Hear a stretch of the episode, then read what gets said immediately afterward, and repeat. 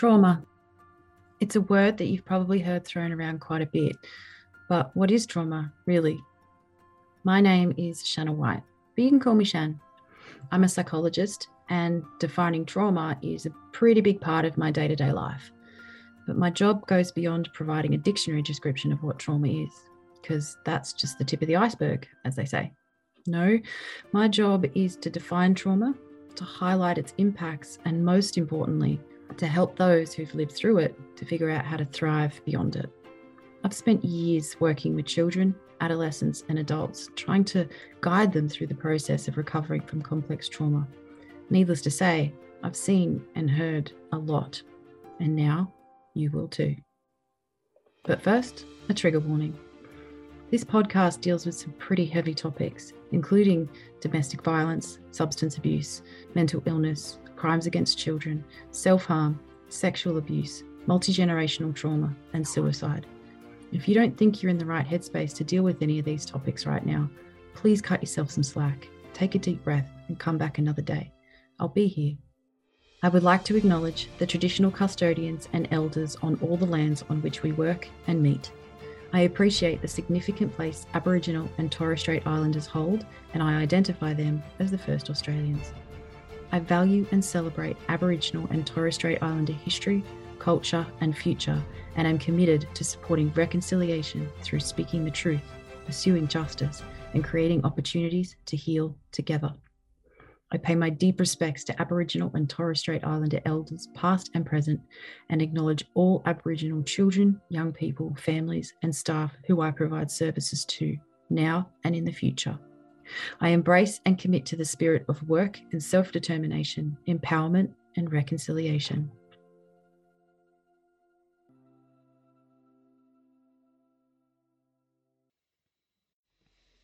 The Trauma Tale started as a little passion project to entertain me during lockdown, but it's turned into something so much more than I ever could have imagined. I'm the host, the producer, the admin, marketing, content developer, social media manager, and designer. I could sell the trauma tales, but that would mean that the anonymity of the people I interview wouldn't be as protected as it is now. See, it's only me who knows, and I swore to protect the people who share their stories with you. But that means that I don't get to partake in any of the network's funds either. So to keep the Trauma Tales running, I've launched a Patreon account for those of you who want more than just the regular seasons. Patreons will be entitled to discounted merch, extra content, and heaps more, like Q&As with me. So to help me keep this podcast going, jump on the link in the show notes and make a one-time contribution or a monthly subscription so I can keep sharing these stories with you and protect those who honour us with their tales. Welcome back to the Trauma Tales, everybody. I'd love to introduce you to a friend of mine. This is Arnie Debbie. Welcome to the podcast, Arnie Debbie. Hello, darling. How are you doing? I'm good. I'm good. How are you? Not too bad. Actually, I should say guinea gay. guinea gay. That's right. You taught me that word. Thank you. You've been Uh, teaching yes. me lots of different words. So let's just dive straight on in. Tell me a little bit about a time where you experienced trauma. Oh, there's been many multitude times of, in my life that I've experienced trauma. So, you know, you could sit there and say from when I was born, I was actually born into trauma, as in I got very sick as a baby. So, um, when I got sick, I got flown off to um, hospital in a helicopter, which I don't remember because I was so little, but because my parents, because the hospital didn't listen to my parents. Mhm. Um, and eventually I got so sick with pneumonia, whooping cough, and we're not sure whether it was the measles or the mumps. My mum kind of has a, a memory, so I almost died. So that was my first trauma in my life. And then when I was um, a little girl, about four, I was molested by somebody that the family knew because I would stay over at their place. Um, so I got molested several times. Every time I had a toothache, they would say, "Let me rub you there," and it's like, really? Like and even at four i kind of knew that it was wrong. I remember the outfit that i was in. So not knowing who that person is is always going to sit in the back of my memory. Um, then you know like i was really close with my grandfather. My grandfather lived with us and Mhm. like i there's also special little positive ones in the in the in the way but i just always remember these traumatic ones. Then i was we had decided to move to uh, New South Wales from Queensland because my grandfather was not well. Um, so when we did that, we left our home and we used to move every two years from school to school. Now you might not think that's any difference, but for a little school kid, mm. like I'd be waiting. But I was lucky enough that my school friend, my best friend through school, would rock up. Like she'd walk through the same high school school as me. So I was kind of I was kind of always okay because I didn't have to make new friends. But you know, I'd always wait for Margaret Thompson to come through the door and say, "Hey," you know. So it's kind of like this this thing that happens. And then, so we packed up and we left and we moved to New South Wales. But I remember when I was about nine, so that was in about 1979. So in about 1979, 1980, unsure of the year, I just know that where we lived, um, my father one night came home drunk and my, my parents became really, really bad in domestic violence um, there was also more times actually in Queensland when my family were fighting and the domestic violence came out. I saw my mother being thrown into a coffee table and shatter the coffee table in her back. And I'd remember walking streets um, to say, "No, mummy, don't get in the car." And I remember my dad's white Holden Premier, you know, like and go, "Don't go in the car. Let's go, let's go." I remember my mum telling me stories how I'd been running away since I was two.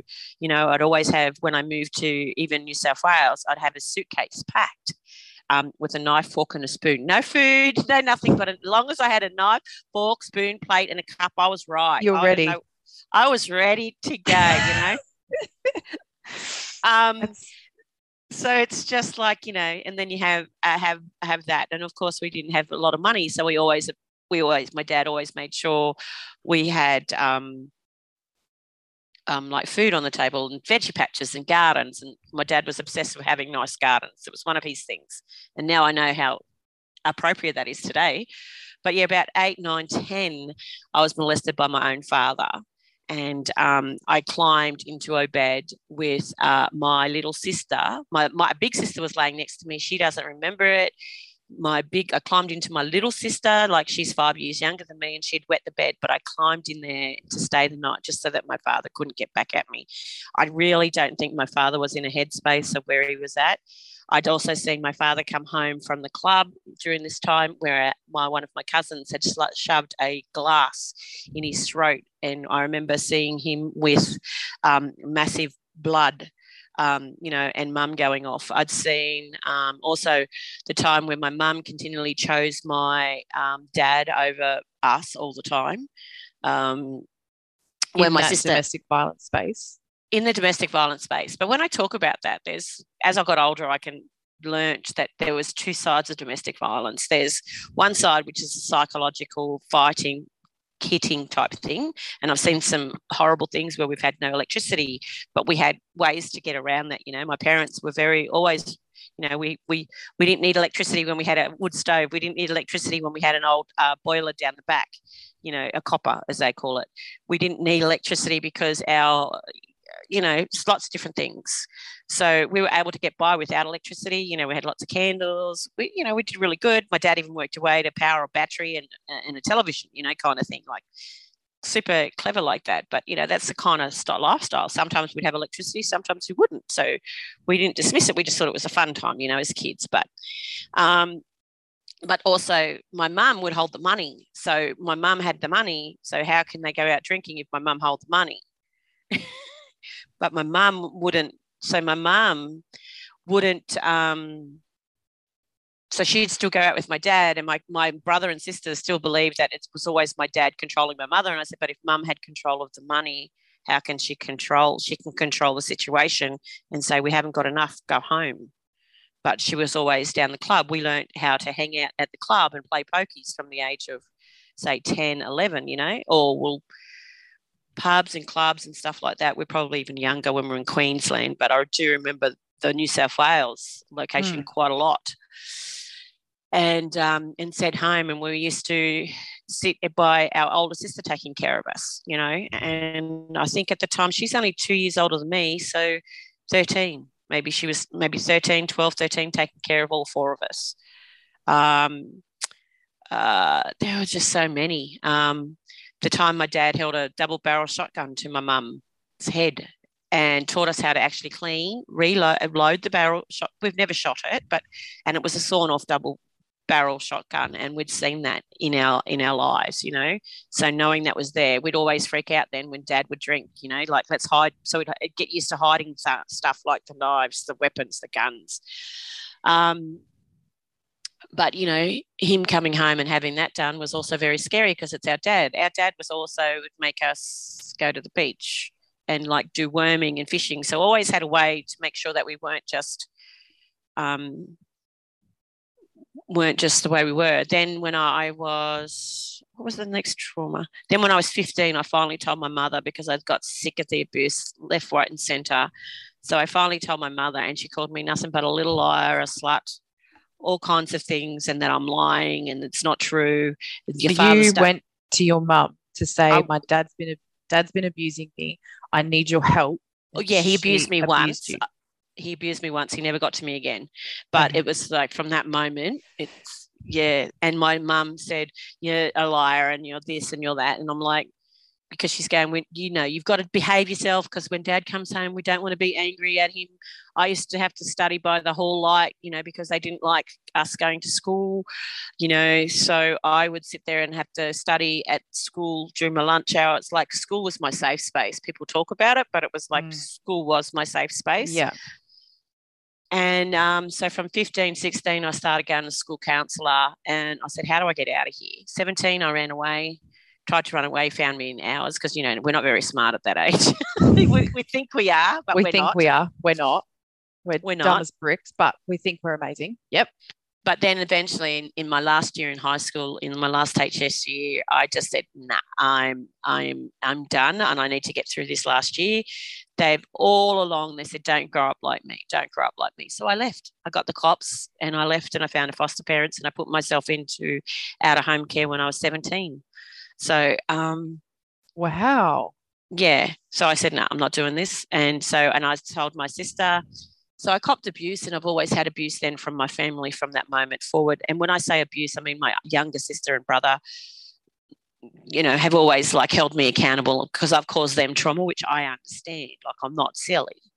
But um, yeah, and then I left and I moved to moved to my, my carers. But then, of course, you know, I was young, carefree. I was able to go where I want, long as I told them where I want, you know. So kind of went a little bit crazy and you know like i was active sexually active at that stage so you know that kind of your brain goes differently where when you get to that stage but i was always very honest with my carers but just did the wrong thing you know not knowing what was inappropriate in someone's house and what wasn't kind of thing and yeah it was kind of weird and then of course my first heartbreak you know like people say oh heartbreak it's just you know just move on but my first heartbreak my we kind of play boyfriend. it down, don't we? We kind of yeah. go, "Oh, first love, oh, puppy love, that's really cute." It's actually hugely traumatic. Well, my first one because I, you know, I had boyfriends, but like not my first true love. Mm. Um, and he was his parents. The way that we ended, my my foster carers knew where we were, and I was in you know, I was like an hour up the road. Like, and I told my foster parents where I was. I gave them the number of where I was staying. I gave them everything. But this was my first encounter of, uh, which I didn't know at the time, um, was um, ra- finest racism at its first and finest. Um, because they told me that I was nothing but a slut, that I was nothing but a light little liar. How dare I make our son their son lie to them. And I said, Your son lied to you. I didn't lie to my foster parents. They knew where we were. You rang them and knew where we were. So you knew that they, that's where we were, but yet you're still abusing me and calling me the little liar. So, and they're saying, yeah. And then I found out years later that that they're actually completely racist and they just didn't want me to go out with their son. And so therefore they had actually stereotyped me. And I didn't know that at the time. I just thought it was just, you know, this is what it was, but I didn't find out until later when he we were actually able to talk about it. But he wanted to then go out with my good friend. And it's like it's kind of this weird thing. It's like for me, seeing the arguments between my mum and dad over the years, because of their relationship, mm. going, um, my dad's cheating because he had another family. Like he, my dad's got another family. My mum has. So, whoa, pause. Your dad has a whole other family. Three my dad's got three lots of women that he's had children with. Four, we don't know what the fourth one, but there's four. Yeah, so I'm one of nine. I'm one on four in my household. Then the first family is one, and she's passed away now. Then my other family is three. There's another family of three, and then there is another one in between me and my sister. Yeah, that's that's So- fun. Oh, oh my God. How how did you find this out? How did you We've find always out? known. We've always grown up with them. It's not something that you thing. It's just that this other woman was so obsessed with my dad that would always try and come crawling to get him back. And so it's a really hard thing when you don't have parental programs out there helping families navigate the system. Do you know what I mean? Back then in the 80s, I'm talking about back in the 80s, Mm, 1980s, that is. I know it's kind of weird saying that. But know, right? Far out. so so yeah so and my mum my mum's my mum's child my mum my older sister that lives with us she's my mum's child because she had another relationship so yeah i know it gets kind of confusing when you start to You'd work have to sort out. of we'd have to kind of do like a, a proper genogram to kind of figure this out. So yeah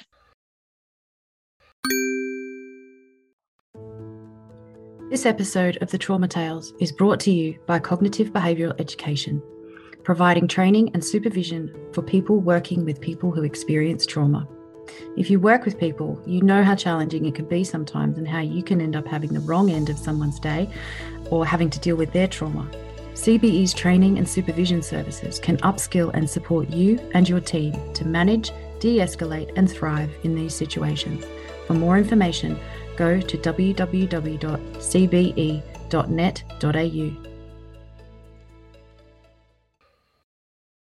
uh, you mentioned earlier about your dad having veggie patches and gardening. Why was that so prevalent? Because that stood out to me when you said that. um because they didn't because you know uh shouldn't really swear but i'm just saying because he You're allowed stuffed to up. swear. okay because so he fucked up you know like he would fuck up he would like you know the party mood. You'd get in the party mood and you know you drink a little bit too much. So he always made sure that there was food. He always made sure that there was you know sometimes there wasn't but he would make sure that like the garden thing is both one first of all is actually cultural because we would have had gardens even back in the day. My grandmother had gardens. They were very particular in making sure that their gardens and the areas were nice. That's what he was taught through our family. And also, number two, my dad's always had veggie patches to grow these vegetables so that we could always have food at the, Food. and also ensuring that um, not only for food, but also food for the community. So, like my dad would make sure that if anyone, one of our families come along, that that they would eat. You know, like we would Yeah. have food to share. So it wasn't just for us; it was always for other people as well. Like Yeah. we, my, we were brought up that way very much so that what we had we had to share with people you know like we never went to school or anything but like school about this or sunday school or anything this is just how my dad was growing up and how he taught us and same same with my mum she would do the same. Like she would be out in the garden with my dad. When i say my dad it would be my mum and dad um, and they would be would even go worming like you know so we'd go and catch the fish um, so but then from the fish we'd use the bones We'd use the bones and then go and put it into burley or a fish that wasn't supposed to be caught but it, we killed it would go into say burley like a s- and the burley would be then used for the for the to go catch the worms the Burley? worms burley is this uh, all the scraps that you put into a bag like an onion bag say and you Mhm. attach a stick to it and from the stick you actually then put you actually then go like this in the bottom in the ocean in Yeah. the tides and then these little worms come up with really with teeth in the sand and come on and link come out and then you would have like uh, your little bit of uh, burley or your little bit of I forget the name of it at the moment but a little bit of thing in the hand and as the worm would come up you would just try and catch it at, Oh, at its head and sometimes the worm would bite you because like people don't realize. But anyway it's a sea worm and so then we would use the worm to go fishing with. So then it starts the whole cycle. So i was really lucky to have that grow up with that whole cycle Yeah, yeah, that's beautiful. Of of of life and knowing that and like growing up with also having not a flushable toilet is pretty good to know no and there's a reason why the hydrangea out the back used to change color in the middle of the night might have been the acid might not have been the acid maybe. who who knows? So you found out about your culture.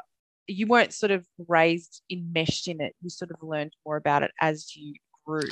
we knew we were aboriginal we didn't know that we were different does that make sense like we just thought we were just like everybody else so we just we didn't see it being any different to anybody else it's not until i hit year six um, year six in the in the small school that I went to of 32 kids in the whole school.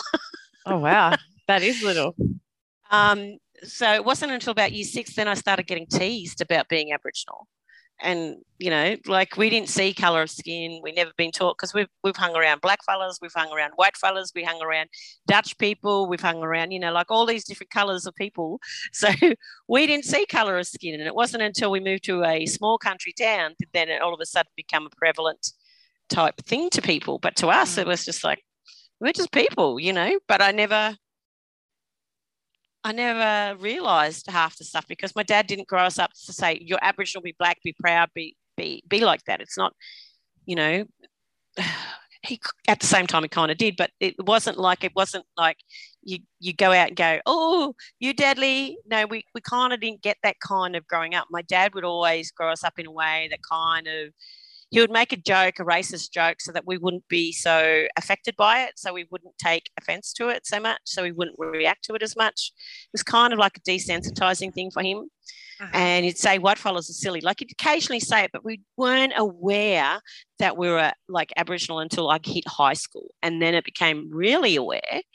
And um, of course, going into teenage years, because I suppose, you know, your parents don't want to grow you up to be racist towards people, you know, so they didn't want us to be racist to people because, like, my, my mum's white. So, yeah. so why would we see any of color? My, my family on my, on my mum's side's, you know, white, you know. So ultimately, like, we just love people. My dad always loved people, like, always. So mm. it was kind of weird to have all of a sudden this effect of, you're Aboriginal. Yeah, so so, you know, but I never never got it, never really understood it until, and you'd hear dad tell stories of how they ran away from welfare. But I, I suppose being being looking at me being ADHD now and all kind of on the spectrum, is you sit there and think, well, that's probably also my not so aware, if you know what I mean, yeah. like a not so processing. I needed processing time or whatever. But yeah. when I got to high school, I really noticed my sister didn't want nothing to do with us, called me uptown, all these kind of things. I couldn't sit with the, some of the Koori kids. They thought I wasn't Aboriginal, but I was dark as. Like, I don't understand how they didn't think I was Aboriginal. so the the Aboriginal children at the school didn't accept you as Aboriginal because Not you weren't school. raised in that enmeshed in culture in the way that they had been. Yeah. So you experience yeah. racism from your own culture? Lateral violence, yes. Lateral violence. Okay. Yes. Tell me about lateral violence. Lateral violence is because it's just that it's your lack of awareness and it's pre- prejudice, racism. Yeah, it's kind of, you know, we're just all people. Mm-hmm. You know, I'm not going to sit there and say, we have a beautiful culture and it needs to be shared. And the thing is, is they had lack of understanding because we grew up in a in a different place. My dad didn't want us to grow up in like the mission. He wanted us to grow up differently. We've lived in caravan parks, you know, kind of thing. Like with six people in a 10 berth car in a six six 10 people sometimes in a 10 in a 10 berth a six berth caravan with no annex in the middle of the showground with a pedophile that was living there, which my dad never knew, thought he was a great person, this old Wally, but Wally was a pedophile. Uh, so yeah. Yeah.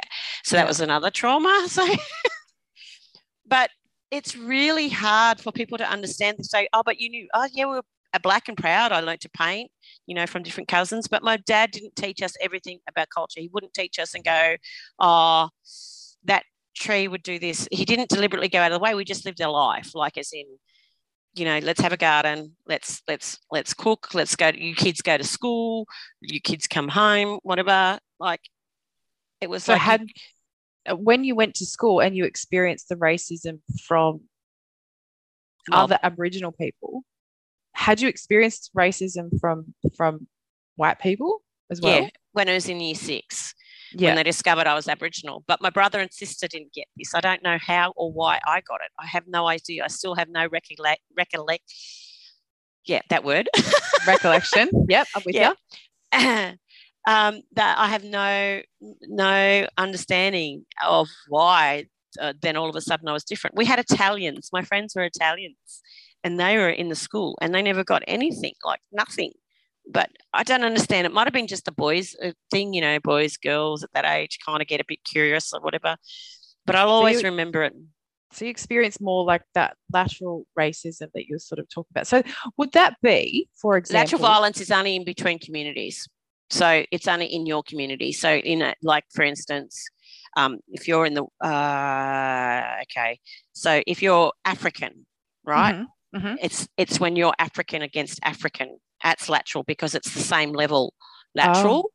And Yeah. we call it violence because it's like you're attacking the same people from your mob. Does that make sense? So if so, I, as a woman, I'm feminist. If I, okay, so I've heard women say things about victims of sexual violence, um, and say instead of you know they're a victim of, of rape or sexual assault, they've had buyer's remorse, for example, or you know victim blame the actual woman. Would that be a lateral violence because it's a woman? Uh, not lateral violence. Um, Might be, but I'd have to really go into the big definition of it. Usually, I Yeah. only know lateral violence through cultural ways or cultural through cultural societies. so to so, be someone who it could- identifies on the same level. Yeah, so it's Aboriginal versus Aboriginal, Torres Strait Islander versus Torres Strait Islander, Aboriginal versus Torres Strait Islander, or it could be even other POCs or Indigenous or BIPOC. You know, so it's usually from the BIPOC community. That's probably a better Right. way to say it. So, um, and it's from other ones. So it's when they call.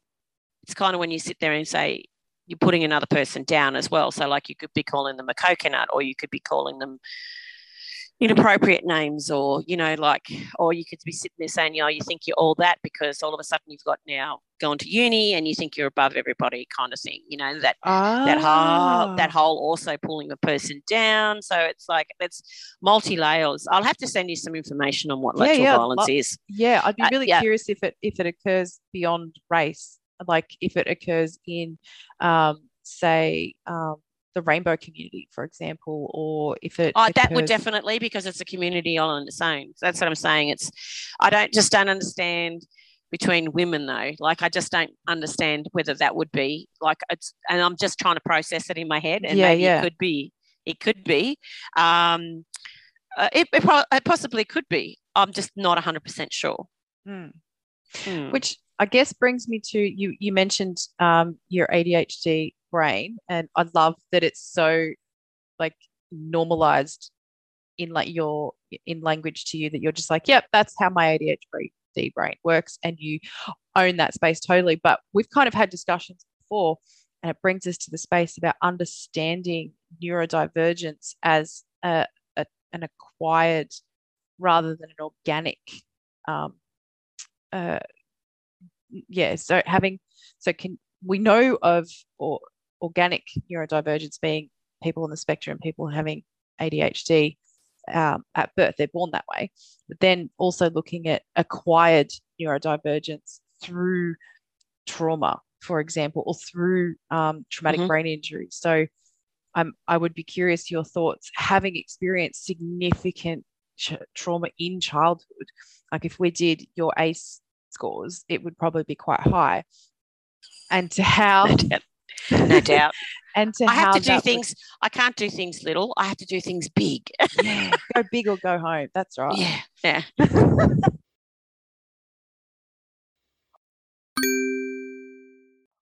In this gift giving season, I want to introduce you to Mind Love. They're a hamper company, but with a difference. So, most hampers are like about flowers or wine or chockies, robes, and candles. And these are all really lovely, but sometimes you want something more personal for the person's needs. Mind Love is a hamper company about our mental health. So, you can go to the website and you can either build a hamper from scratch and put anything you like in it from a huge range of products. Or if you prefer, you can select from an already curated hamper. And their products are incredible. So I actually had one made for Frankie's wife when she had surgery. It was chock full of amazingness. I selected the ultimate pamper package because she really needed some relaxation and self care time after everything that had happened in the last few months. She loved it. She told me it was exactly what she needed. And Mind Love isn't just for adults, they have heaps of products and packages for kids and teens as well. So if you want to give something to support someone you love, show them that you hear them and that you see them, and help to normalize mental health, go to mindlove.com.au.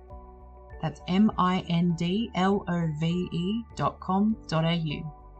Say hi to Jen for me. Tell her I sent you. mindlove.com.au, all about prioritising self care and mental health.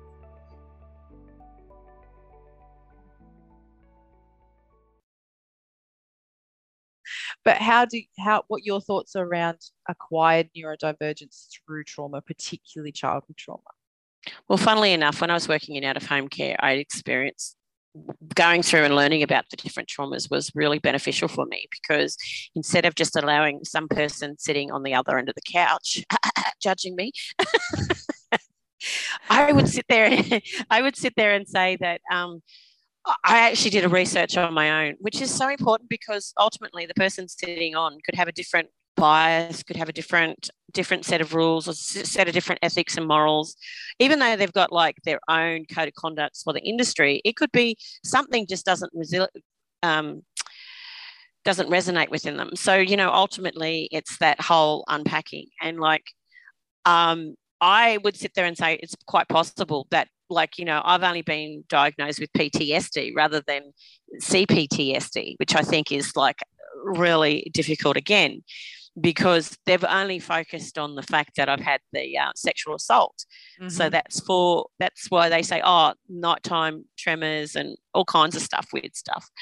But it's like it's really hard when they sit there and they do that then they're not focusing on me. They're only focusing oh okay tick it's like a ticker box like kind of thing. Yeah.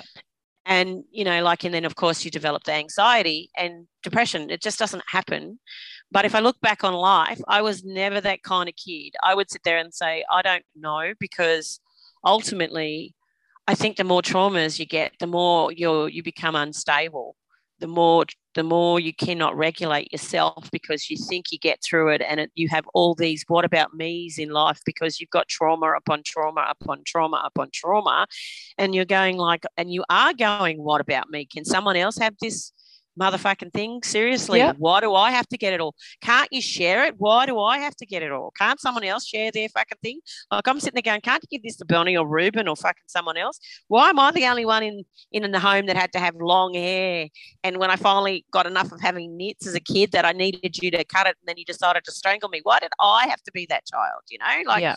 why? Why? You know, like why is it? You know, but I in trauma or in trauma responses, you're only focusing on yourself.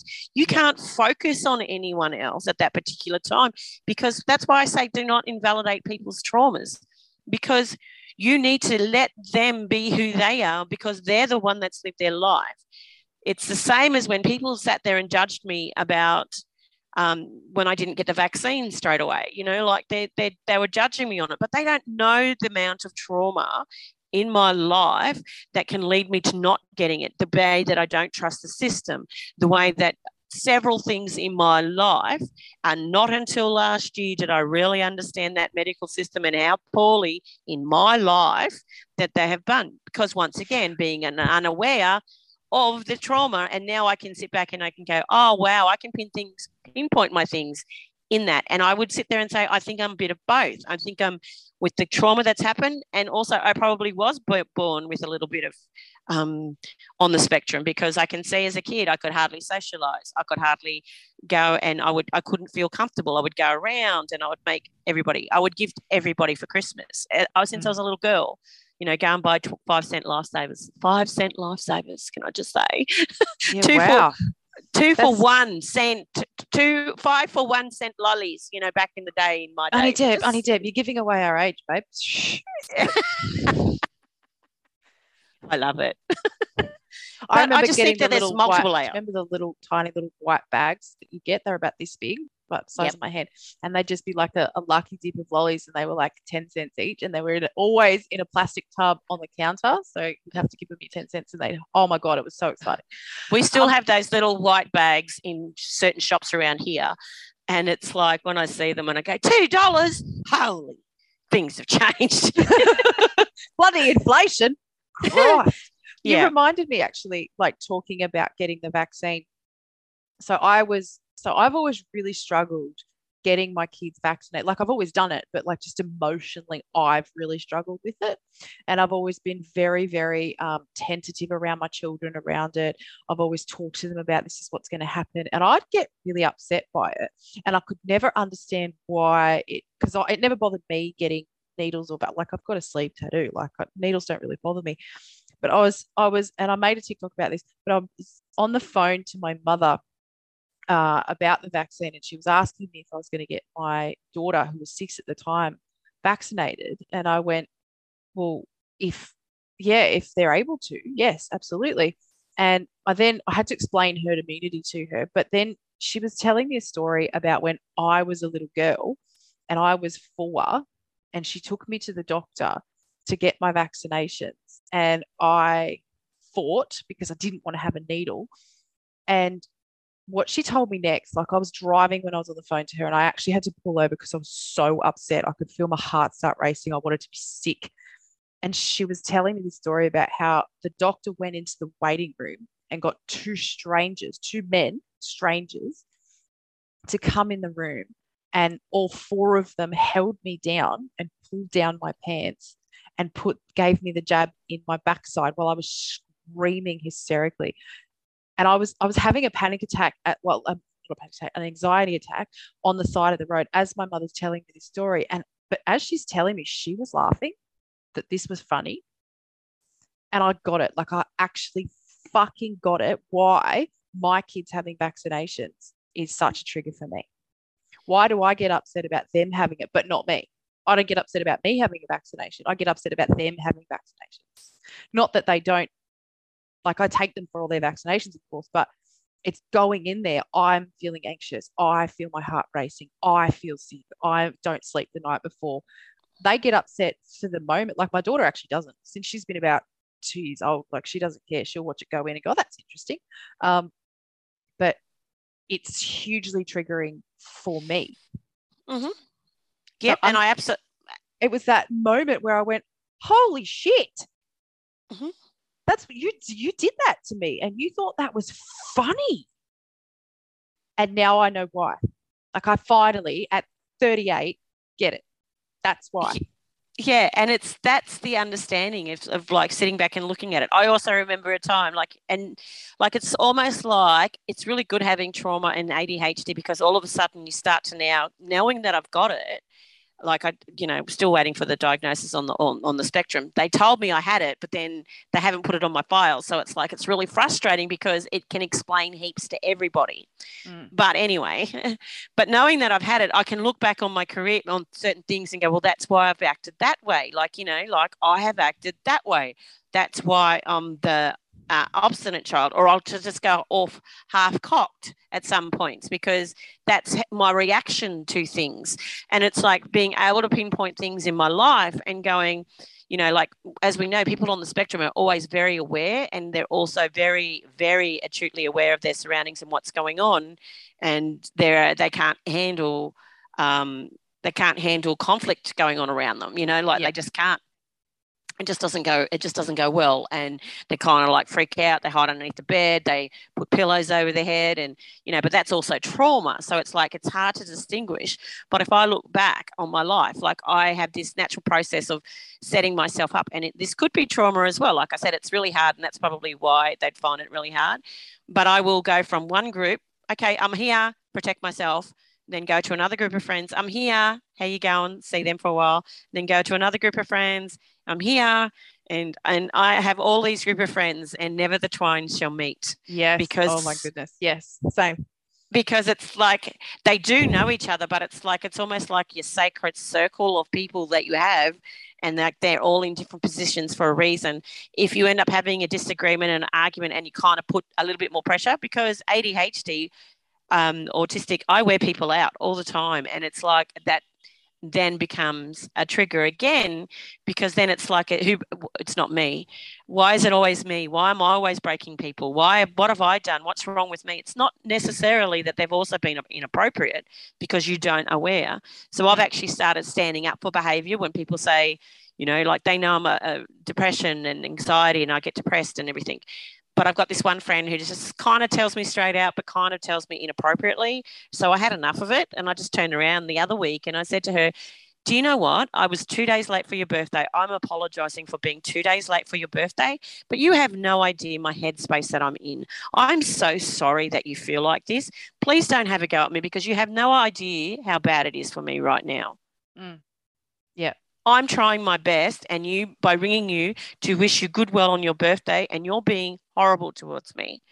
And they're like, but it's my birthday. And I went, yeah, I understand it's your birthday. And I know, look, I miss, you know, my, you apologize. Goes, your birthday's next week. And it's like, and do you think, and so they sent me a text message. They didn't even ring me. And I thought, okay, fine, whatever. And, but I also heard them say that I don't ring them when I'm happy. So I also listened to them. So I rang when I'm happy. And then the first thing they do is when they ring up, I ring up and they go, oh, what's wrong? And it's like, this is why I don't ring people when I'm sad anymore because of that sort of attitude. I just ring them when I'm happy because it's easier to do it's easier to do it like that yeah. than it is because that way I don't share people, I don't share feelings, I don't get this crap coming at me. I can just pretend and mask. And it's horrible because people don't understand it. People don't understand that you react in different ways. Like I can't handle someone coming at me at 100 miles an hour for something. Mm-hmm. Like the reason I started my, my, my account was simply because I wanted to be able to handle the criticism that's going to come from academia working in this in the world that I work in. So I needed to handle it, and what better than to handle being attacked by trolls? Yeah, I know it's kind of weird, but I'm just saying it's kind of set you up for it. But you know, like throwing yourself are... to the wolves almost. so if I can deal with that, I can deal with academia because you're right. Academia is it's it's, it's brutal. It's savage. It is. It is. Yep absolutely savage. They eat their young. They are horrible to each other, and they. The irony, like I, I still struggle with this irony. The irony, because obviously I'm my is my area is around mental health and psychology. I once knew someone who was a researcher for a positive psychology area, and their whole area was positive psychology and they were so traumatized by the in-house bullying because they were so awful to each other. And I, I, literally sat there going i feel like my head's going to explode with the irony just the sheer irony of this. But you're absolutely right academia is savage absolutely yeah, like, savage and I, I refuse to back down of who I am as a person because my dad even tested me on this. Like my dad through my life probably put me through many tests, many, many, many, many, many tests. Like he, you know, like he could be, he was the devil in some ways, but in other ways, I found him as the angel. And I know that's kind of weird thinking, but you know, the test that he put me through, like um, get up and smile every day, get up and go on. Like we've had a fight, we've had an argument, but you need to get up and move. You know, these kind of tests, and that's both my mum and dad, I should say. I shouldn't just say dad, but um, but you know, while my my mum was depressed in the bedroom, which we found I've worked out later on in life that that's what she was. He'd be up cooking breakfast every day. It was my dad up cooking for us. It wasn't my mum. It was my dad you mm. know, cooking us and making sure we had breakfast. You know, my mum would be in bed until late, much later you know so these are the things people don't realize but when you can look at it and distance yourself from the trauma that they that your parents or your family caused you and actually look at the scenario and who was there and who did what because i can hate my dad and i did for a lot of years hate him and i put even special rules in when meeting my family and saying look if i'm coming up home um, for a visit like when i moved to sydney i said like if i'm coming up home then you guys need to ha- not drink or you can drink light beers i don't need your crap around me kind of thing. You mm. know and and people were sat there and said you're amazing. Not very many people. And I just said, no, I just had to protect myself. But I never realized how much important that was. And everyone would sit there and say, you're so unfair to mum and dad. You make them feel like criminals. And, and I'm sitting there going, but I need to feel safe. You're not the one this happened to you. You're not the one that got molested. You're not the one that got choked out by your mother, you know, by your own hair. You're not the one who copped abuse. You're not the one who had thongs thrown at you. You're not that one. I was that one. You're not the one that wanted them to fail at school and continued. You're not the one who had to actually ask your mother to put goal achievement things in place for me, a brother and sister, so that we could achieve in school, so that we could get out and be different to what they told us to be. Mm. So, therefore, this is the stuff that I sit there and say. So, therefore, you have to look at it and go, well, hang on, then what goes on for them?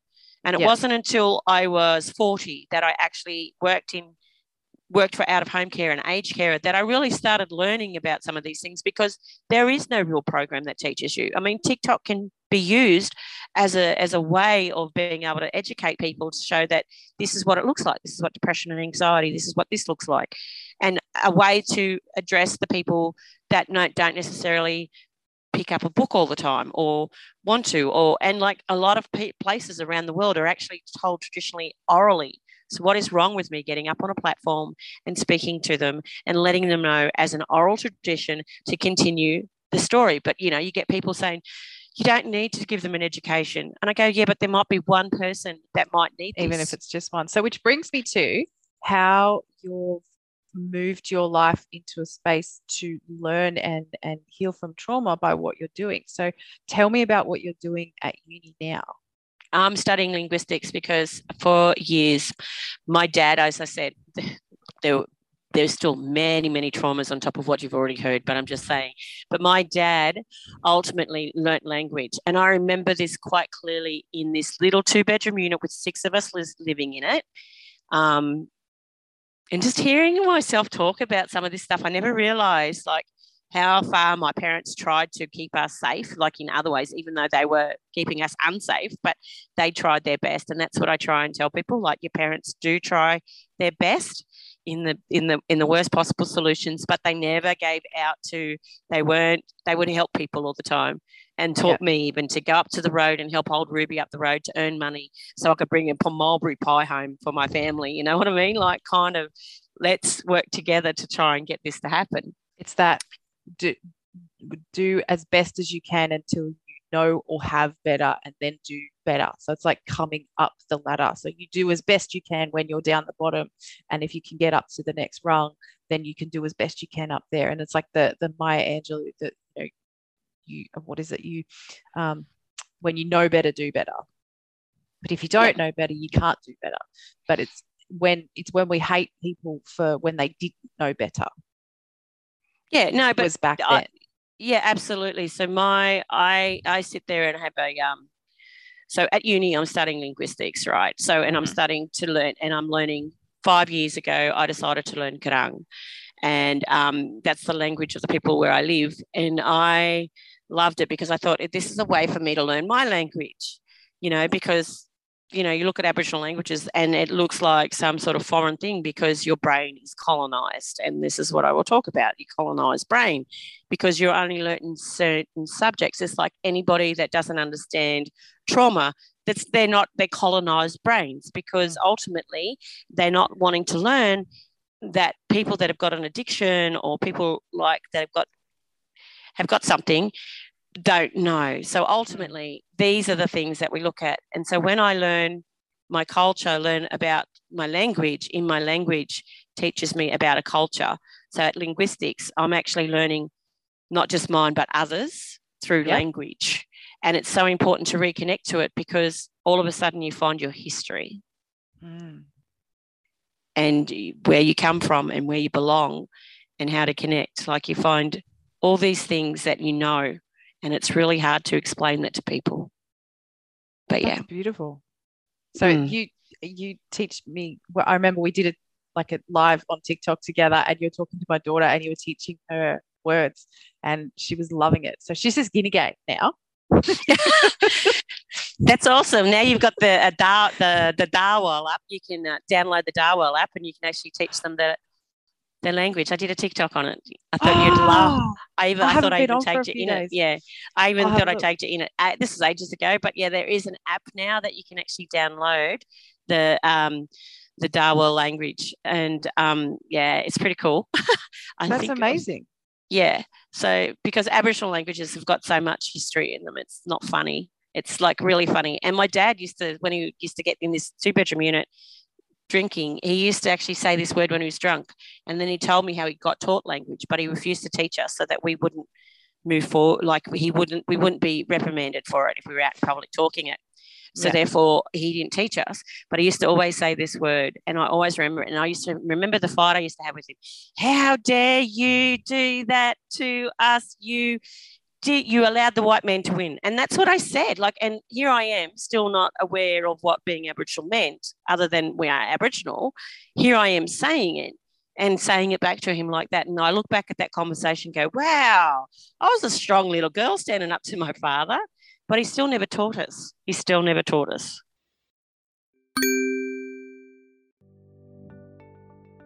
Getting a tattoo can be a really intense experience. The smell is unique. The space is often exactly what our parents' greatest fears for our teenies were, and sometimes the people can seem intimidating. And this can make it really hard to go through getting that tattoo, especially if you've never done it before. Trauma Tats is a boutique studio where the whole experience, from the time that you call or message to supporting you to develop your artwork to making you feel comfortable and safe in the space, to managing big emotions that tattoos can bring to your aftercare, the whole experience is about you and meeting your needs, where you're at and making sure that the story that your tattoo is telling is nurtured and honoured. With special care for those whose stories sit in the trauma space, you, your tattoo, and your story are safe with Trauma Tats. If we've ever met or you've seen me online, you probably noticed that I have some tattoos. If you ask me, I'll tell you about them. My tattoos tell a story, just like the ones that I share with you on the Trauma Tales. If you have a story to share or honour and want to do that in a space where you feel safe and respected, contact Trauma Tats, a professional tattoo studio, to work through what you've been through. Find them on Instagram or Facebook at TraumaTats1T and tell them Shan sent you.